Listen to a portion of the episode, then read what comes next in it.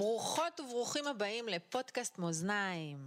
פודקאסט זה עוסק במערכות היחסים השונות שיש לנו בחיים. לתפיסתנו, הכל בחיים מתבסס על מערכות יחסים. הן יכולות להיות זוגיות, הוריות, חברתיות, כשבעצם הכל מתחיל במערכות היחסים בינינו לבין עצמנו, בהקשרים השונים בחיים. היי מור! אורלי, איזה כיף, אנחנו נפגשות שוב. יואו, כמה התגעגעתי. עבר המון זמן, אה? אני מתאוששת ממחלה קשה שהייתה לי, שפעת נוראית, ואני לא רוצה לדבר על מחלות, ורק על, על דברים טובים וח, וחשובים נכון. היום. איזה כיף זה שאנחנו נפגשות, אבל... ואיזה כיף לנו שאנחנו נפגשות, אז ממש ממש כיף. ואתם חייבים לראות אותה, היא כזאת יפה, כולה בכתום. איזה כיף, תודה. יפה. אז היום הפרק שלנו יעסוק לכבוד הוולנטיין mm. הקרב ובא, בנושא אהבה, במערכת היחסים שלנו mm-hmm. עם האהבה. נקודת האיזון של האהבה. וואו, mm. מרתק. זה כבר מרגש. לגמרי. ממש, צריך לשים עכשיו נצנצים ופרפרים, ו... ולבבות אדומים. לבקש מהעורך המוכשר שלנו שישים נצנצים ולבבות. ולבבות אדומים, כן. אז מור, כשאת שומעת את המילה אהבה, מה האסוציאציה שעולה בך? וואו, זאת, אה, זאת שאלה שרק עליה נראה לי אפשר לבלות שעות. כשאני שומעת את המילה אהבה, או יותר נכון מבחינתי, כשאני שואלת את עצמי, מה קורה לי כשאני באהבה, אז מה שעולה לי זה שאני כאילו במימד אחר. הגוף שלי מרגיש שונה, הנשימה שלי משתנה, כאילו פתאום אפשר לראות את העולם בצבעים אה, יותר חדים. וחשוב להגיד שכשאני מדברת על כשאני באהבה, ואני, את יודעת, רומנטית כזאת, ארגנטינאית, עם כל הטלנובלות, וזה באמת נצנצים. אמ, כשאני מדברת על, על להיות אהבה, אני לא בהכרח מדברת על אהבה זוגית. כי זה חשוב שנגיד, שכשאנחנו מדברות, אמנם ולנטיין וזה, אבל אנחנו מדברות על אהבה. נכון, ואנחנו נדבר על זה גם בהמשך, כן. על סוגים שונים של אהבה. כן. ואת, מה, מה, תספרי לי, כשאת מתחברת למושג הזה, אהבה. מבחינתי אהבה זה אפילו לא דרך חיים, אלא זה החיים. זה החיים. ממש החיים. אני מתחברת למילה הזאת ברמה של, כמו שאת אומרת, מימד אחר, אני אומרת תדר. כן. להיות בתדר של אהבה, להיות בתדר של לראות את העולם בעיניים אוהבות. זה אומר לעשות מתוך אהבה, זה אומר לחיות באהבה, mm. זה אומר לתקשר באהבה, זה אומר באמת באמת לעשות כל דבר שאת עושה ש, ש, ולהיות בתדר של אהבה, זה פשוט תדר, תדר הרבה יותר גבוה, תדר הרבה יותר מחבר, תדר הרבה יותר אה, אה, אה, ככה מתחבר לתודעת השפע ולכל המקום הזה של, אה, כן, של, של שמחה, של משהו פנימי שלא תלוי בדבר בעצם, ש... מדהים. את רק אומרת את זה, ואני כאילו מרגישה איזה רגיעה כזאת באזור בית החזה, משהו כזה, כאילו וואו. איזה, איזה רוגע mm-hmm. כזה מדהים. מגיע אליי, מדהים. ואני יכולה לנשום את זה, ו... ואת יודעת, כאילו, אני מסכימה, כן, תדר, מימד, אני חושבת שזה זה, זה מילים דומות. מה דעתך על האמירה שכל מי שמוכן להיות אהבה, או להיות באהבה, זה אדם שמוכן לקחת אחריות. לגמרי. מוכן לקחת אחריות על דרך השיח שלו, על דרך ההתנהגות שלו, על באמת על איך הוא בוחר להסתכל על העולם. את יודעת, אם אנחנו תמיד מזכירות את הנחות היסוד ב-NLP, אז אז הנחת היסוד שאומרת שהאנרגיה זורמת לכיוון בו מתמקדת תשומת הלב, זה באמת בחירה, אנחנו יכולות בכל רגע ורגע לבחור לראות את הדברים היפים ואת האהבה, או לבחור משהו אחר. לגמרי. אני ממש מתחברת לקשר ולהלימה בין אהבה לבין אה, לקיחת אחריות. Mm-hmm. אני באמת חושבת שכל דבר שאנחנו עושים, חיים, חושבים, מתוך מקום של אהבה, מביא אותנו לגרסה היותר טובה שלנו. ויותר מזה, אני חושבת, את יודעת, זה כמו כשאנחנו, כשיש נר, כשיש אור, כשמעבירים, כשמדליקים נר ומעבירים את זה מנר לנר, הנר לא נכבה. נכון? זה רק הולך ומתווסף. ואותו דבר אהבה. Mm. ברגע שאת נותנת אהבה למישהו, זה לא אומר שנגמרת לך אהבה. להפך, היא רק מתמלאה, ואת וואו. יכולה למלא את האהבה שלך כמה שיותר. וזה לא משהו ש... להפך, ככל שאת נותנת יותר ושאת בתדר יותר גבוה של אהבה, ככה את מקיפה את עצמך ביותר אהבה, וככה את כל כולך באהבה. וואו, ממש. אז כשאת אומרת את זה, את יודעת, תמיד מכירה את ה... בתור אימא לילדים, אנחנו מכירות את השאלה המצחיקה הזאת, שאנחנו שואלות את עצמנו בדרך כלל בהיריון בין הילד הראשון לשני. איך יהיה לי מקום לאהוב עוד? מדהים. אחרי שיש לנו ילד או ילדה ראשונים, ואנחנו אומרים, וואי, זה כל החיים שלי, כאילו, בחיים שלי לא הרגשתי נכון. את הדבר הזה, איך אני אוכל, איך אני אוכל לאהוב עוד? ואז מגיע עוד ילד, ואני אומרת, וואו, ועכשיו עוד, ועכשיו עוד, ועכשיו... וזה ממש ממש כמו שאת אומרת. אין לזה שום קשר. יש כאילו עוד חדרים בלב שנפתחים לאהבה נוספת. וזה לא בא על חשבון שום אהבה אחרת, זה כאילו, זה מתרבה. בדיוק. זה בדיוק מזכיר לי את זה שכשנולדה לי הנכדה, וממש עכשיו אנחנו חוגגים לה יום הולדת שנה. מזל טוב. אז uh, תודה. איך עברה לה השנה, זה מדהים. אז אני תמיד אומרת שבעצם נפתח לי חדר נוסף בלב.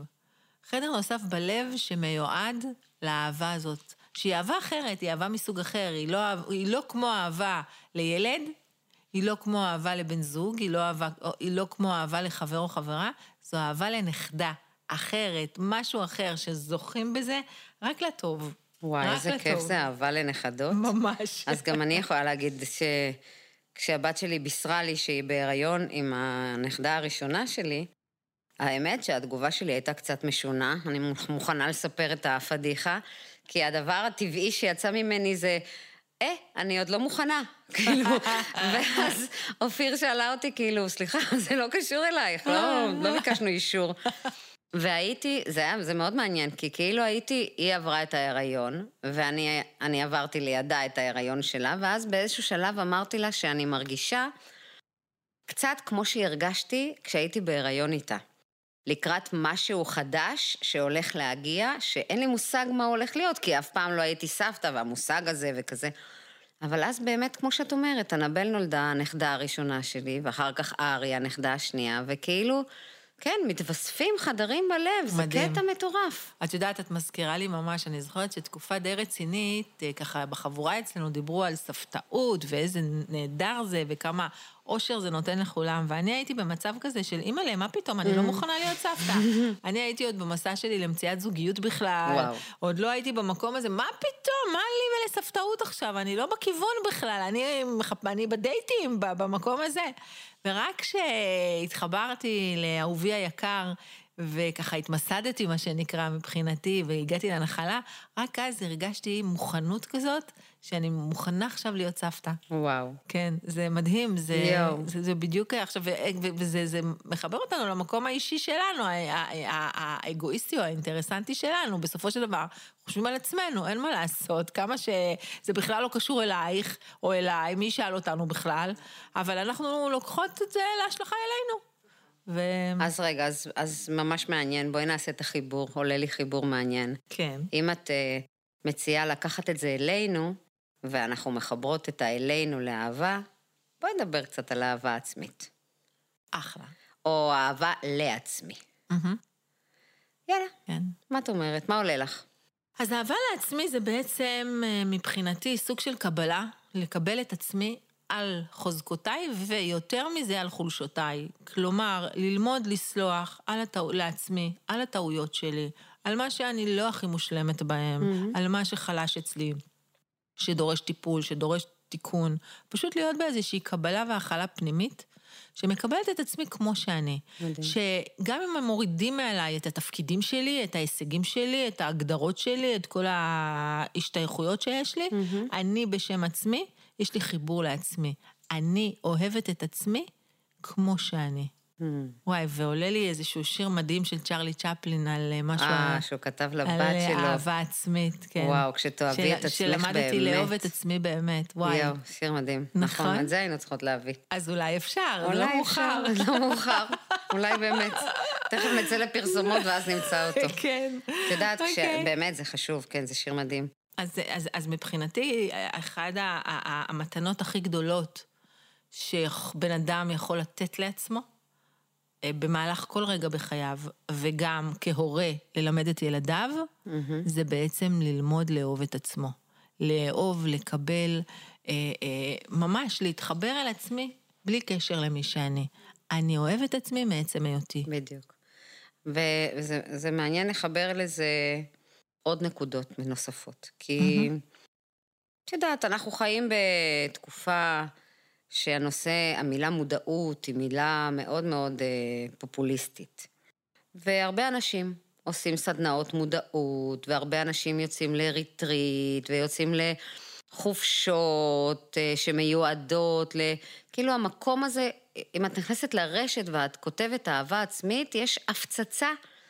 של ספרים וסדנאות וריטריטים והזמנות וטה דה דה דה דה דה דה דה וכאילו חלק מהדברים שמלמדים אנשים זה תעשו למען עצמכם, ואת באה ואת אומרת, זה לא קשור לתעשו, זה מעבר לתעשו, זה קודם כל להיות. נכון? ואני לגמרי. רוצה להתייחס לזה, כי אני מסכימה איתך מאוד.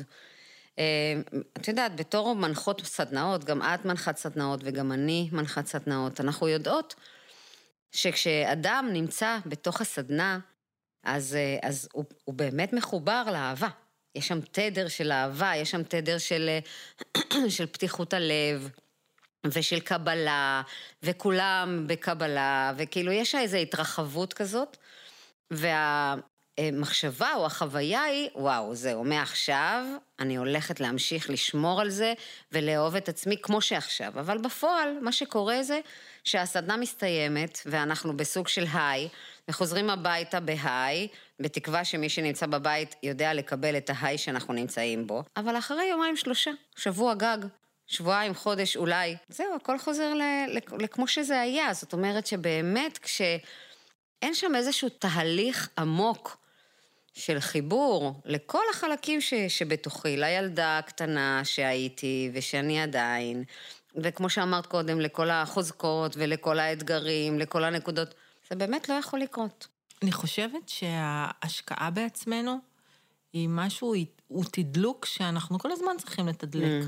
כמו שבזוגיות כל הזמן צריך להשקיע ולטפח, וכמו בכל מערכת יחסים בעצם, זאת בעצם נקודת האיזון שלנו, שאנחנו יודעים לדע, למצוא את המקום הזה של התן וקח בכל מערכת יחסים. אז בטח מערכת יחסים עם עצמנו. אז מה, אז מה נגיד לאנשים שאומרים, אוקיי, אבל אנחנו ארבעה חודשים, דרך אגב, היום זה ארבעה חודשים למלחמה. כן, וואי. מה נעשה עם אנשים שאומרים, כשהם מקשיבים לפרק, אבל, אבל אין לי כוח עכשיו, אין לי עכשיו כוח לטפח את עצמי, אין לי כוח עכשיו לתחזק את מערכת היחסים שלי הזאת עם עצמי, אין לי כוח לעשות למען עצמי. מה, אז, אז זה אומר שאני לא אוהב? זה אומר שאני לא אוהבת את עצמי? עכ- עכשיו התקופה קשה, ובואי נחשוב, איזו, איזו מתנה אנחנו יכולים לתת לאנשים שאומרים, אני כן רוצה לקבל את עצמי, אבל דווקא מתוך המקום הזה שאני מקבל את עצמי ולומד לאהוב את עצמי, אולי אני יכול ללמוד לאהוב את עצמי גם כשאני חלש, גם כשאין לי כוח באמת לעשות, גם כשאני לא הולכת לקוסמטיקאית ולספרית ולספא ולריטריט, אני לא מסתכלת במראה בעיניים ואומרת איזה מותק את, אני אוהבת אותך.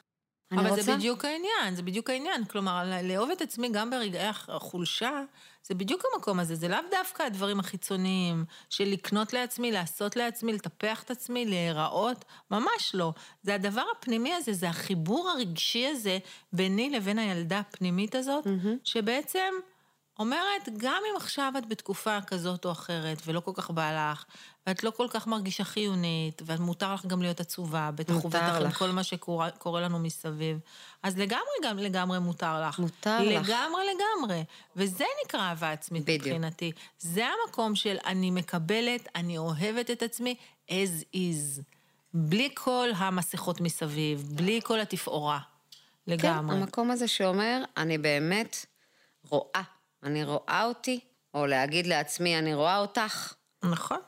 ואני מסכימה, ומקבלת אותך, ומחבקת אותך, בדיוק כמו שאת. בדיוק. כל מה שמגיע עכשיו, כל מה שיש, ובמיוחד. גם כל מה שאין. לגמרי. וואו. לגמרי, לגמרי, לגמרי. ממש רגע, רגע כזה של נשימה. ואם אנחנו מדברות על אה, באמת תקופות קשות, אז אולי אה, יש מקום לדבר על אהבה בשעת משבר. וואו. יואו. גם אהבה שעכשיו. עצמית וגם אהבה זוגית. וגם אהבה בכלל. כן, לגמרי. אבל גם אהבה זוגית, את צודקת. כן. אהבה זוגית בזמן משבר זה, זה נושא... לגמרי. את יודעת, אני יכולה לספר על עצמי, בארבע שנים האחרונות שאני בזוגיות עם אהובי, אז אנחנו עברנו ממשבר למשבר. התחלנו את הקשר שלנו בדיוק איך שהקורונה הת- התפרצה, מהמם. ולאורך כל הדרך היינו יחד. וזה היה בעיניי משהו מדהים, כי עשינו כל כך הרבה דברים יחד למרות הקורונה. יצאנו ובילינו ויצאנו לצימרים, אפילו ב... ב אני זוכרת, היה איזושהי, הייתה שבת אחת שהיינו צריכים, אה, ש, ש, שהיה מין סגר כזה, שאנשים, אה, מותר היה להם להיות רק קילומטר מסביב הבית שלהם, ואנחנו נסענו לבת שלי שהייתה בצבא בצפון, לקחנו איזשהו צימר, וממש נסענו, ממש, כאילו היה מותר לנסוע לעבודה, אז כאילו אה, חיים תכנן שהוא נוסע לעבודה בטבריה, ל- ללקוחות שלו, ואני הצטרפתי אליו, וזה היה מדהים, כאילו, ו- ויכולנו לנצל את הזדמנויות מדהימות דווקא בתקופת משבר.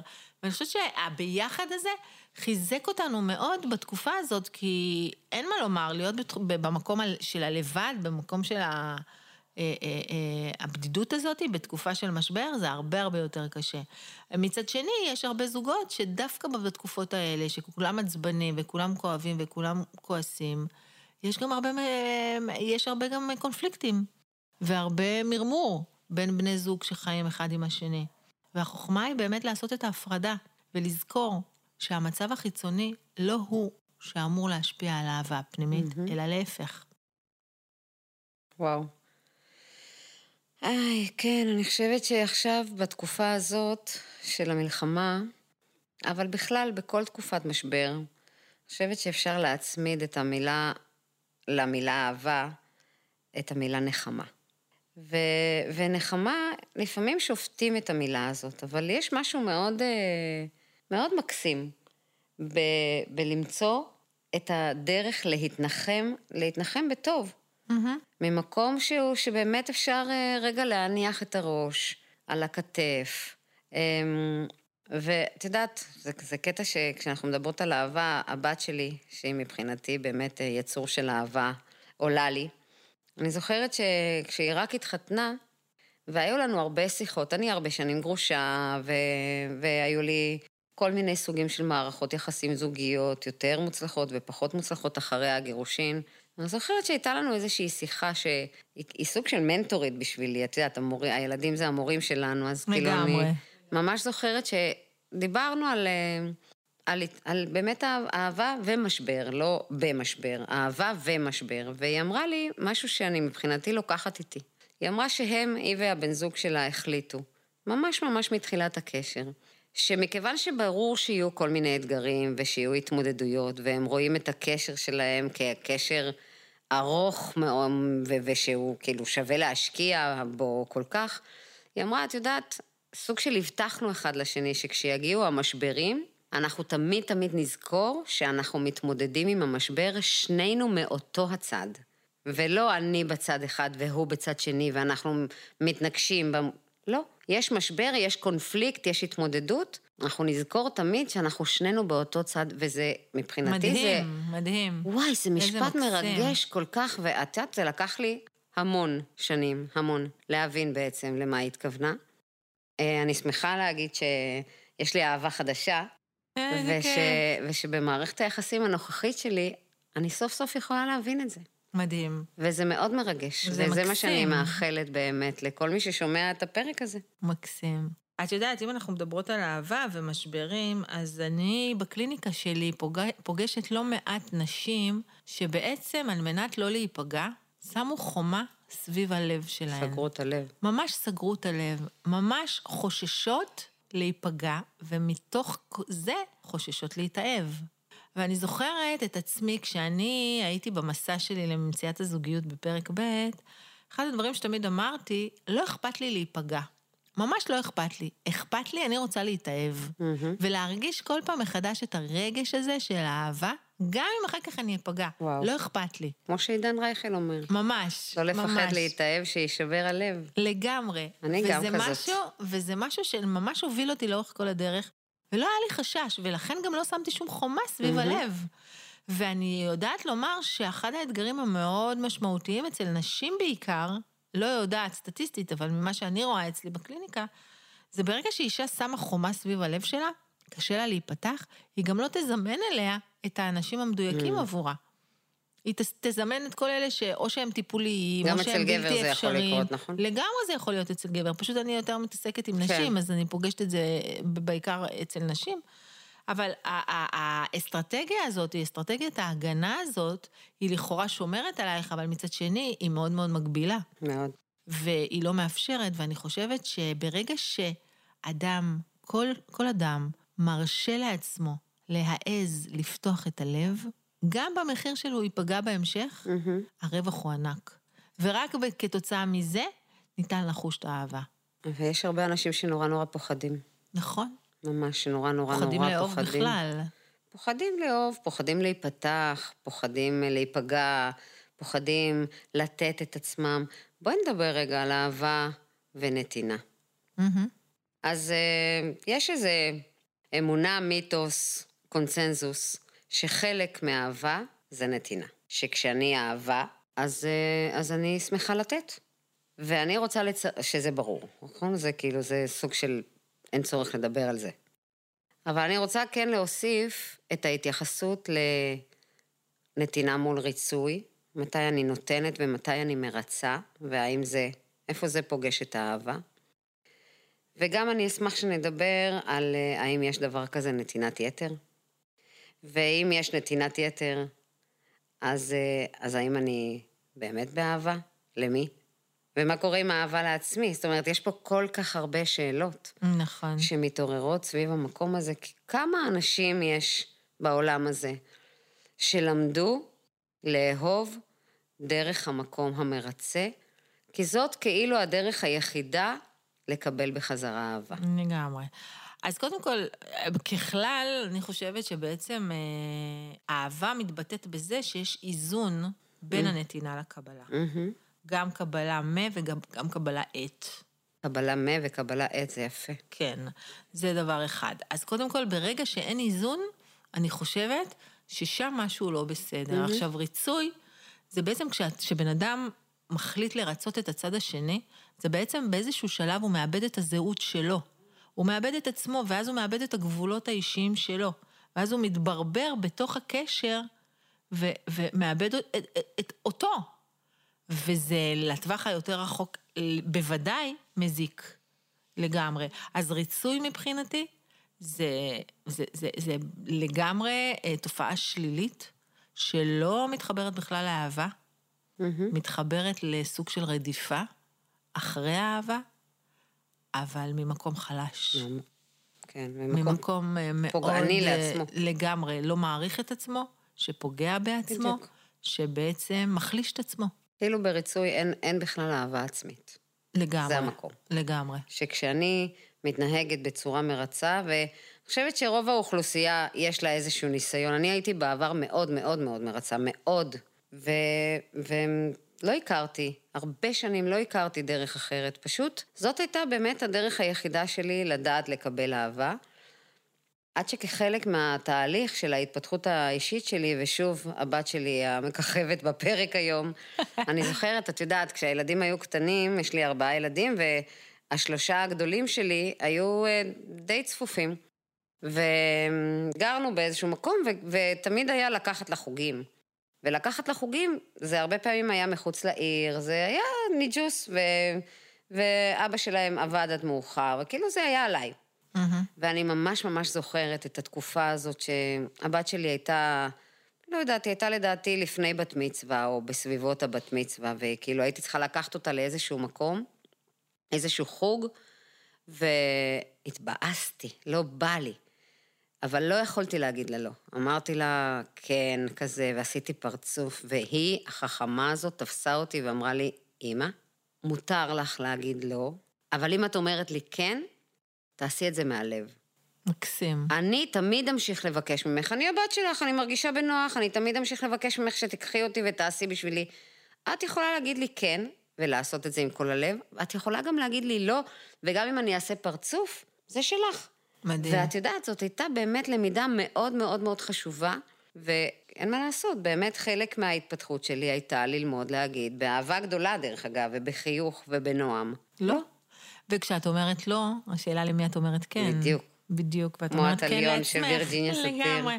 אותי זה מחבר למקום הזה שגם הצד השני, הצד שדווקא מקבל את הריצוי, גם הוא לא מרוצה. אני יכולה להגיד, כן, חד משמעית, אני יכולה להגיד שאני במערכת היחסים שלי עם האקס, עם האבא של הילדים שלי, מהמם. אה, ביום שבו הוא אמר לי, די, אני מפסיק לרצות אותך. וואו. אני קיבלתי, אני זוכרת זבנג בבטן, כי לא ידעתי שהוא מרצה אותי, הייתי וואו. בטוחה שהוא טוב מעצמו, וכל מה שהוא עושה, הוא עושה כי הוא רוצה לעשות. וואו. והוא, ופתאום התגלה לי תגלית מאוד uh, קשה, שהוא עושה המון דברים למעני כדי לרצות אותי. וזה היה נורא קשה לי לקבל את זה, ואמרתי, אני לא מוכנה בשום פנים ואופן שמישהו יעשה משהו שהוא לא רוצה, רק כדי שירצה אותי, רק כדי שאני אהיה מבסוטית, ממש לא. וזה היה אחד, ה... אחד השלבים לפרידה שלנו. וואו. כי לא יכולנו לגשר בין הדברים הללו. מהמם. אה, ואני, ו, וזה מה שאני אומרת, שבטווח הארוך ריצוי בסופו של דבר לא מועיל. הוא רק האויב של האדם המרצה וגם של הצד השני אפילו. אז איך מפסיקים? אז איך, איך לדעתך אפשר להפסיק את ההתנהגות המרצה שמלווה כל כך הרבה אנשים, נגיד באמת כל כך הרבה נשים, אבל כל כך הרבה אנשים, כדי שהם יוכלו להיות באהבה עצמית וכדי שיוכלו להיות באהבה אמיתית.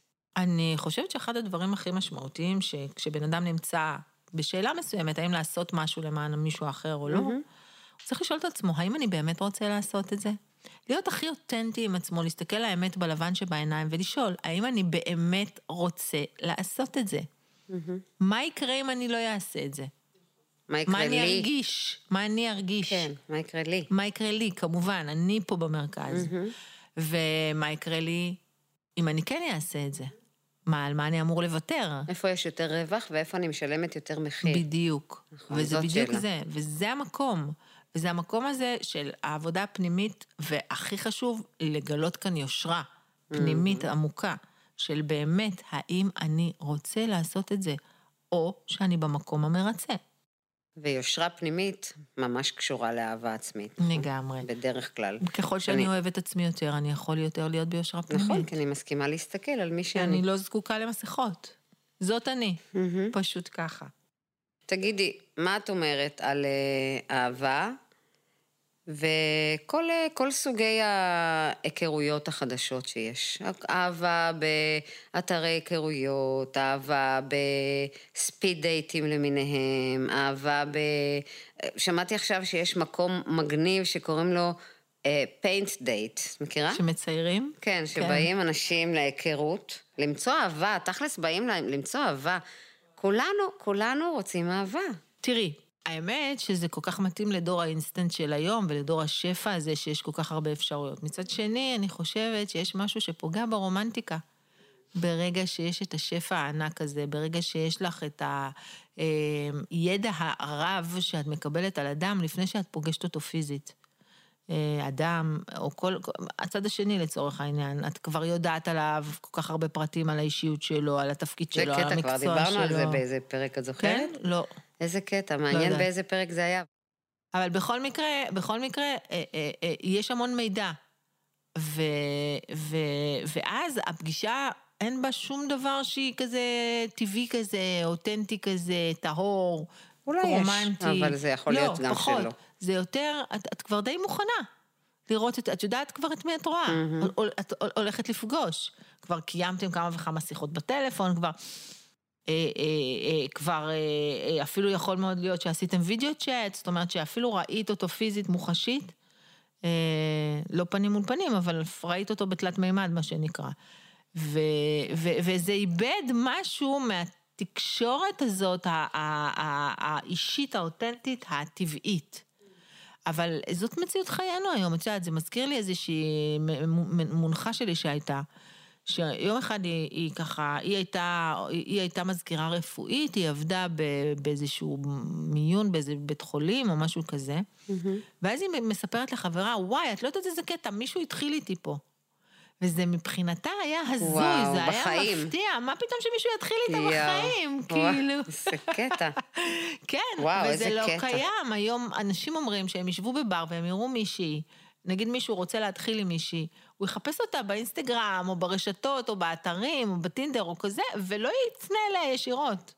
איזה קטע. כן, אבל וואו. זה העולם הווירטואלי, את יודעת, כן. עולם ההדמיה, עולם כן, ה-AI מ... שלנו, ש... מצד שני, אני חושבת שתמיד, בסופו של דבר, במפגש, יש את החיבור האנרגטי, שהוא זה שאו יוצר אהבה, או לא יוצר אהבה, ויש את השיח הזה, שגם דיברנו על, על זה בינינו, עם... אה, בסופו של דבר, באהבה, אם אנשים מצליחים לאהוב את מי שדומה להם, נכון. או את נכון. מי ששונה מהם, ובאמת המחקרים מדברים על זה שאנשים מצליחים לאהוב לאורך זמן אנשים שדומה להם. לגמרי. ולא מי ששונה מהם. כי אני חושבת שכשאנשים אה, שמתחברים לאנשים ששונים מהם, אז נוצרים המון קונפליקטים. תראי, בהתחלה זה מגניב, כי זה סקסי, זה אקזוטי, נכון. אבל, אבל לאורך זמן, רוב הפעמים, זה לגמרי, לגמרי מוכח מחקרית, שרוב הפעמים באמת אנשים מצליחים לתחזק קשר אוהב לאורך זמן, כשיש ביניהם נקודות דמיון יותר מאשר שוני. ובכלל, למי אנחנו נמשכים? אנחנו נמשכים אה, לאנשים שדומים לנו בסופו של דבר, באופן טבעי. בדרך כלל. אז אה, אם אנחנו מדברות על, אה, על זה, אז מה עם אה, אהבה ותשוקה? אוי, בדיוק רציתי לשאול אותך, מה עם אהבה וסקס? אוקיי, אז בואי נדבר על זה רגע. כן. כן, אז את יודעת, יש נשים שאומרות, וואי, אני לא יכולה לעשות סקס בלי שאני אהיה, שתהיה בי, שיהיה בי רגש של אהבה, או רגש מסוים של התאהבות. ויש כאלה שלא, שאין להם קשר בין הדברים. וכמובן ש... כמובן שמתבקשת השאלה אם זה אותו דבר אצל גברים ואצל נשים, או שגברים כן יכולים, ונשים כן יכולות, ונשים לא יכולות, וגברים לא יכולים. אז כמו שאנחנו יודעות לומר, ואנחנו לא כל כך רוצות לעשות הכללות, אז יש גם נכון. וגם. למרות שסטטיסטית מדברים על זה שגברים יכולים יותר לעשות אה, מה שנקרא סקס טכני, או סקס שהוא לא מהול ברגש. Mm-hmm. ובכל מקרה, מה שחשוב לנו לומר, שאין כאן נכון או לא נכון. יש מה שכל אחד רוצה. נכון. אה, וזה... אז בואי באמת נדבר על זה. שיש במערכות יחסים מסוימות, יכולה להיות ממש מערכת יחסים של אהבה, שאין בה סקס. היום בהגדרות של המגדרים השונים, יש אנשים שמגדירים את עצמם א-מיניים. נכון. ושיכולה להיות המון אהבה וגם המון אינטימיות והמון קרבה, ולא חייבת להיות שם תשוקה או מיניות בכלל, כדי שתהיה אהבה, כדי שתהיה זוגיות, כדי שיהיה קשר. ואני חושבת שאם יש בכלל מסקנה, אולי, אני לא בטוחה, אבל אם יש מסקנה, אה, זה כדי שתוכל להתאפשר האהבה הזאת, או הקשר הזה, צריך שתהיה הדדיות והלימה בין שני החלקים של אותו קשר. בוודאי, ששני הצדדים רוצים את אותו דבר. נכון, אז כאילו, יש סקס, אין סקס, או...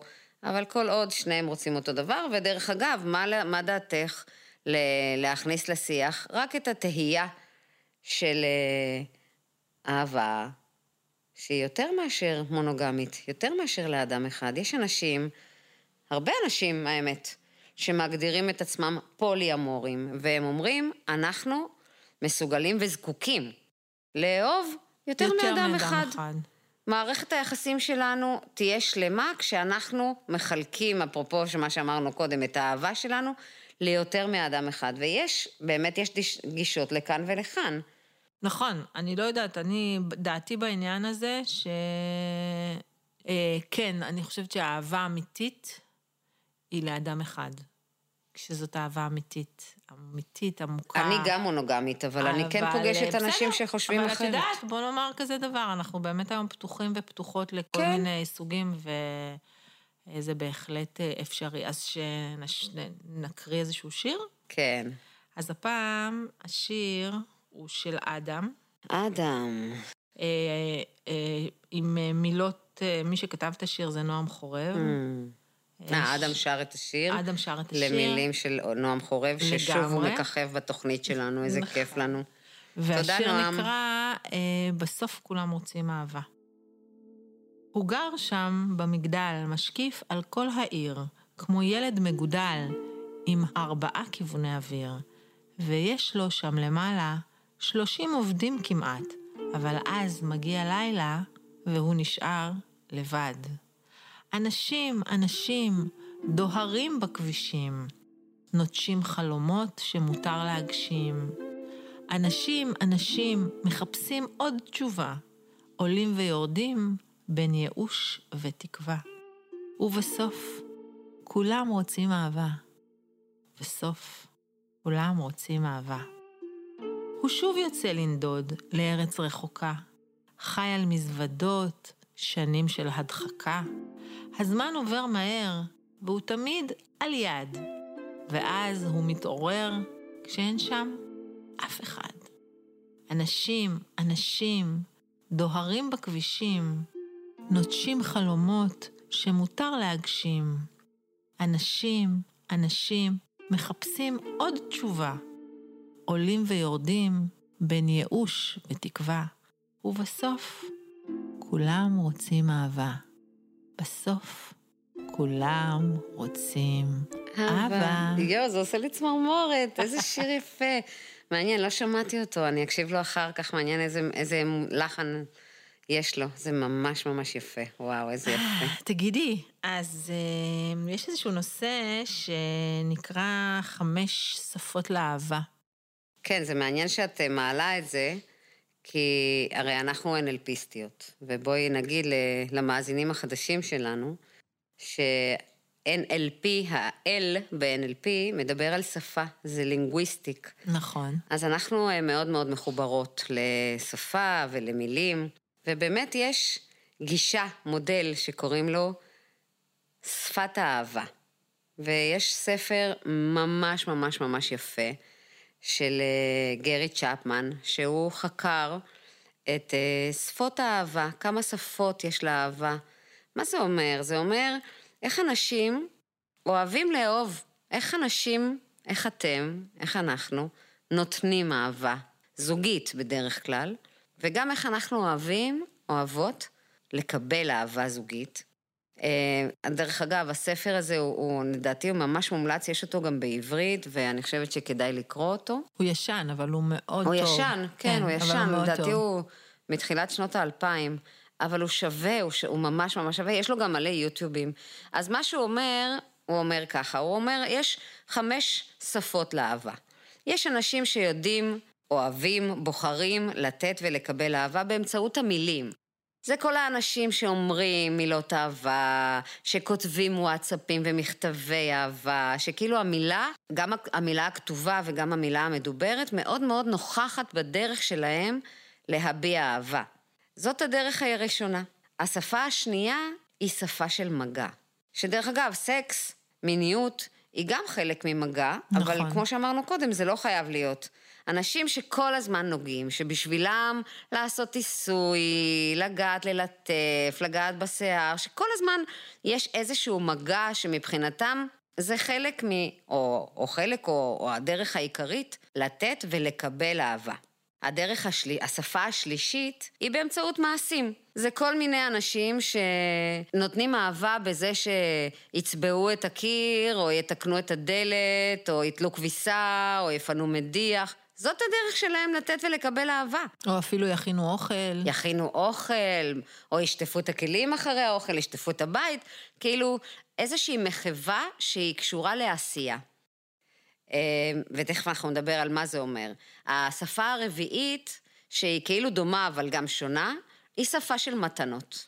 אתם מכירים אנשים שאוהבים באמצעות מתנות, כל הזמן קונים מתנות גם קונים מתנות שאולי המושא האהבה אוהבת או אוהב, ואולי גם לא, אבל זאת הדרך שלהם להביע את האהבה. זה, זאת, זה, זאת השפה שלהם. השפה החמישית, קוראים לה זמן איכות.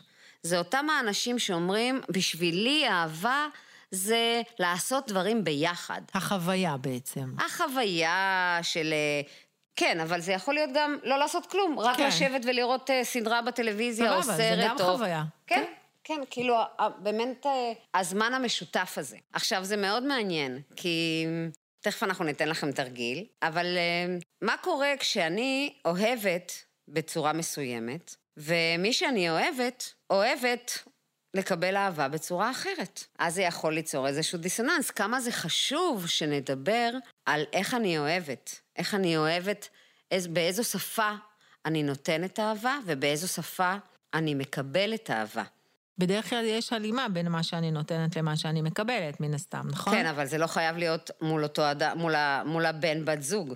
לא, אם אני אוהבת אהבה במילים, אז אני גם ארצה לקבל מילים. נכון, אבל אם אני אוהבת אותך, ואני אוהבת אהבה במילים, ואני נותנת לך מילים, ולך מילים לא עושות כלום, כי נכון. מה שאת אוהבת זה זמן נוצר, איכות. שם נוצר הקונפליקט, בגלל בדיוק. בגלל זה התקשורת כל כך חשובה. כל כך חשובה. וואו. כל כך חשובה. ממש. אז רצינו לתת לכם תרגיל. גם אם אתם באהבה, וגם אם אתם בזוגיות, ותיקה, ותיקה מאוד, מתחילה, חדשה. חדשה, וגם אם אתם עדיין לא בזוגיות ברגע זה, כיף לתרגל את זה ולבדוק על עצמכם איך אתם הכי הכי הכי אוהבים ואוהבות לאהוב, באיזו שפה, מהי שפת האהבה שלכם, או שפות האהבה שלכם. בדרך כלל יש לנו אחת עיקרית, או מקסימום שתיים, אבל בדרך כלל יש לנו אחת או שתיים מרכזיות. אז איך אתם אוהבים לאהוב, ואיך אתם אוהבים לקבל אהבה? ואם אתם בזוגיות, אז קחו את זה הלאה.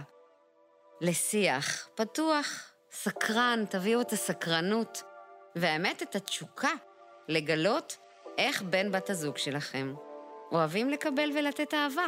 זאת יכולה להיות מתנה נפלאה, האמת בכלל, ול... במיוחד הוולנטיין הזה עכשיו. כן, זהו, אני לא יודעת, הוולנטיין לפעמים קשה לי עם המושג הזה, אבל... נכון. לא משנה, יום אהבה, תכלס, אפשר להגיד יום אהבה, ותמיד אפשר לקרוא לזה יום אהבה, אבל כן, אפשר לציין את זה, שביום רביעי הבא, ב-14 לחודש, זה יום אהבה הלועזי, נקרא לזה ככה. נכון. נכון, לגמרי. אז אם אנחנו מדברות, יום אהבה, ובכלל... אה, אז בואי נדבר קצת על טקסים בהקשר של אהבה. וואי, איך אני אוהבת טקסים. כן? בכלל אני אוהבת טקסים. וואו, okay. איך אוקיי. אני אוהבת טקסים, אבל טקסים בקשר לאהבה זה באמת מעניין לדבר על זה. אוקיי. Okay. תתחילי. אז כשאני חושבת על טקסים בקשר לאהבה, אז אני מדברת אה, על זה של מציינים, למשל, יום נישואין, יום חברות, יום הולדת אחד של השני. חתונה. חתונה. אמ, אירוסין, אה, כל מיני... מסיבת אנשים, רווקות. כן, יש אנשים שאוהבים טקסים, ואז בעצם זה סיבה למסיבה. זה סוג של איזושהי שמחה, ו... ויש משמעות לטקס. זאת אומרת, מה זה משמעות? זה לא שהטקס עושה את הקשר, אבל הטקס מייצר איזשהו אה, אה, הילה, או איזשהו כן, משהו איזה שמח. אה, כן, רובד אה, שמח יותר ומלא ככה התרגשות. לאותו, לאותו קשר, לאותה אהבה, לאותו, תק, לא, לא, לאותו מצב. ויש אנשים שלא, שלא מתחברים לטקסים האלה, שבכלל לא אוהבים להיות בפוקוס אפילו. אה, יש כאלה, אני, אני זוכרת שאני, נגיד, אה, במסגרת הילדים שלי, אז תמיד ימי הולדת היה לי מאוד מאוד מאוד חשוב. מאוד חשוב לחגוג לכל אחד, לתת את התשומת לב. וזה משהו שנשאר איתם, נשאר איתם לאורך הדרך, והם הם, הם חוו את זה לאורך השנים. ותמיד היה חשוב, תמיד זה היה לאורך השנים, וגם הם ממשיכים את זה הלאה היום, אני רואה את זה.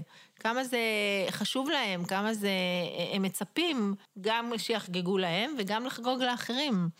אה, ואותו דבר, ימי נשואים וכל אה, זה. ואני זוכרת שאני מכירה למשל איזה דודה אחת, שבכלל הייתה שוכחת. מה? הייתה שוכחת. ימי הולדת? ימי הולדת, כן. וואו. ואני זוכרת שיום אחד ישבתי אצל זוג חברים שלי, אה, ישבנו בערב איזה ערב אחד, ופתאום הם כזה, שניהם קולטים, וואי, היום התאריך של היום נישואים שלהם, וזה היה אפילו עגול, זה היה 30 שנות נישואים. ופתאום הם קלטו, ווואי, איזה קטע. אמרתי להם, תגידו, אתם נורמלים? איך אתם לא חוגגים את זה? כאילו, וזה, את יודעת, אין כאן, כן. זה מסוג הדברים שאין כאן נכון או לא נכון, יש כל אחד איך שהוא רואה את הדברים. שוב, זה כל אחד איך שהוא רואה את זה, ותקשורת, נכון. אבל... אבל באמת, אני חושבת שאחד הדברים, אה, שאנחנו חוזרות על זה, אבל זה רלוונטי, זה כשאין הלימה בין שני אנשים, שלאחד חשוב הטקס ולשני חשוב הטקס לא, ההפך מהטקס, הטקסיות מיותרת. וזה באמת יכול ליצור גם פגיעות וגם אה, רגשות ממש לא פשוטים של, אה, של חוסר, לכאורה, חוסר אכפתיות ועלבון, וכשבעצם כל מה שצריך פה זה באמת אפשרות לשיח פתוח. באמת שיח פתוח, שיח... בכנות, באותנטיות, ולהבין ולקבל שלכל אחד מותר לבחור בדרך שהוא והיא מאמינים בהם. נכון, ויחד עם זאת, אבל זה בדיוק המקום שלפעמים אתה יכול גם לעשות למען האחר, גם אם אתה לא כל כך רוצה. עד, וזאת שאלה, עד כמה זה פוגש אותך, פוגע בך, כמה אתה משקיע פה, וזה מחזיר אותנו נושא של הריצוי מההתחלה.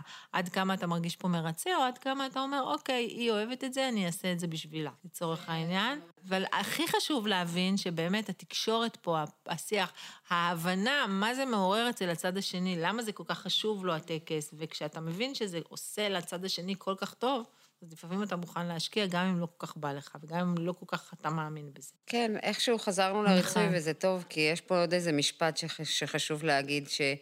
האיזון הדק הזה בין אני עושה למען האהוב שלי, אני עושה למען האהובה שלי, בלי שאני מרצה אותה. אני עושה למען האהובה שלי מתוך מקום של אכפתיות, ואני יודעת שהיא תשמח מזה, וזה, וזה נחמד לי ונעים לי, זה סבבה לי לעשות את זה. לעומת זאת, כשאיזה מחיר אני משלמת ואני כולי מתכווצת כשאני עושה משהו למישהו, למען מישהו, וזה... אני משלמת על זה מחיר, וזה ריצוי. אז, אז טוב שהבהרנו נכון. גם את זה. מצאת את כן, השיר? כן, אז מה את אומרת, שנסיים עם זה? כן. אז נראה לי שככה, מה שחשוב להגיד, זה, זה שיר שצ'רלי צ'פלין קרא ביום ההולדת ה-70 שלו. זה היה בשנת 59. Mm-hmm. עכשיו, הוא השתמש כאן במילים שהן נורא עכשוויות, אז אני קצת תוהה איך הוא ככה חיבר והכיר את המילים האלה, אבל כך אומרים. הוא היה גאון, מה לגמרי. אז משהו על האהבה עצמית של צ'רלי צ'פלין. כאשר אהבתי את עצמי באמת, הבנתי שתמיד, בכל הזדמנות, אני הייתי במקום הנכון, בשעה הנכונה ובדקה הנכונה, ואז יכולתי להרפות. היום אני יודע שיש לזה שם, הערכה עצמית. כאשר אהבתי את עצמי באמת, יכולתי להבחין שהיגון והסבל הרגשי שלי הם רק אזהרות שאני הולך נגד האמת הפנימית שלי. היום אני יודע שקוראים לזה אותנטיות. כאשר אהבתי את עצמי באמת, הפסקתי להשתוקק לחיים אחרים והתחלתי לראות את כל המתרחש כתרומה לצמיחתי. היום אני יודע שזה נקרא בגרות. כאשר אהבתי את עצמי באמת, התחלתי להבין כמה מעליב זה ללחוץ על מישהו לעשות את מה שאני מבקש, למרות שידעתי שזה לא הזמן, או שאותו אדם עדיין לא מוכן, אפילו כאשר האדם הזה הוא אני. היום אני יודע שלזה קוראים כבוד. כאשר אהבתי את עצמי באמת, התחלתי להשתחרר מכל מה שאיננו בריא עבורי. מאכלים, אנשים, מצבים, כל דבר שמשך אותי למטה. בהתחלה ליבי קרא לזה גישה אגואיסטית. היום אני יודע שזה אהבה עצמית. כאשר אהבתי את עצמי באמת, חדלתי להתייסר על הזמן החופשי, הפסקתי לעשות תכנונים גרנדיוזיים, ממש נטשתי את המגה פרויקט של עתידי. היום אני עושה את מה שאני רואה לנכון, מה שאני אוהב בקצב שלי. היום אני יודע שקוראים לזה פש, פשטות. כאשר אהבתי את עצמי באמת, הפסקתי לרצות להיות תמיד צודק, וכך טעיתי הרבה פחות. היום גיליתי שלזה קוראים צניעות. כאשר אהבתי את עצמי באמת, סירבתי להמשיך לחיות בעבר ולדאוג כל הזמן למה שיהיה בעתיד. עכשיו אני חי את הרגע הזה, כי כאן מתרחש הכל. היום אני חי כל יום ויום, ולזה אני קורא שלמות. כאשר אהבתי את עצמי באמת, הבחנתי שהחשיבה שלי יכולה לאמלל אותי מאוד, אבל כאשר אני מגייס אותה לשירות ליבי, היא פוגשת פרטנר חשוב ואמיתי, ולזה קוראים לדעת לחיות. לא חייבים לפחד מהעימות המתקרב ביני לבין עצמי או ביני לבין אחרים. אפילו הכוכבים מתנגשים ביניהם, ואז נולדים עולמות חדשים. מקסים. ממש. אני חושבת שזה יופי של דבר לסיים איתו את הפרק המיוחד הזה, אה, ואני מתחברת לזה ממקום של בחירה. אני רוצה לדבר רגע, ממש משפט קצר על בחירה. זה לא משנה אם אנחנו מדברים עכשיו על מערכת יחסים של אהבה עצמית ביני לבין עצמי, או ביני לבין בן, בת זוג. ההזמנה לבחור באדם, לבחור להיות באהבה, שהיא מתרחשת כל רגע ורגע. לגמרי. בכל רגע אני בוחרת לאהוב אותי. אני בוחרת לאהוב את בן הזוג שלי. אני בוחרת לאהוב את בת הזוג שלי. ואז, בכל רגע ורגע יש עולם ומלואו של אהבה. עם כל מה שדיברנו בפרק הזה, ועוד המון המון דברים שבטח נדבר עליהם בהמשך. אה, כי וואלה, חברים, זה זמן לאהבה. בואו באמת נאהב. וואו, איזה מרגש זה. בואו באמת נאהב בכל רגע. כל רגע ורגע. אז ו... אני בוחרת להגיד לך שאני אוהבת אותך. Mm, מתוקה שלי. אני אוהבת אותך. ושתינו אוהבות מאוד מאוד את הדר דואני, העורך שלנו, המהמם. האחד והיחיד. אחד ויחיד, שעושה פה עבודה נאמנה, והוא מפיק לנו פרקים שווים ממש ממש בלב הגדול והענק שלו. תודה, הדר. ואנחנו גם אוהבות אתכם, מאזינים ומאזינות כן, שלנו. כן, כן. ואנחנו אוהבות את מה שאנחנו עושות. איזה כיף זה. לגמרי. ואם היה בזה ערך עבורכן, אז תשתפו את הפרק ותעשו לנו לייק בספוטיפיי, תעשו לנו עוקב, ותשתפו עם אנשים שזקוקים ללמוד עוד ועוד על אהבה, לחוות אהבה. תהיו נדיבים באהבה, תהיו נדיבות באהבה. תודה. ביי.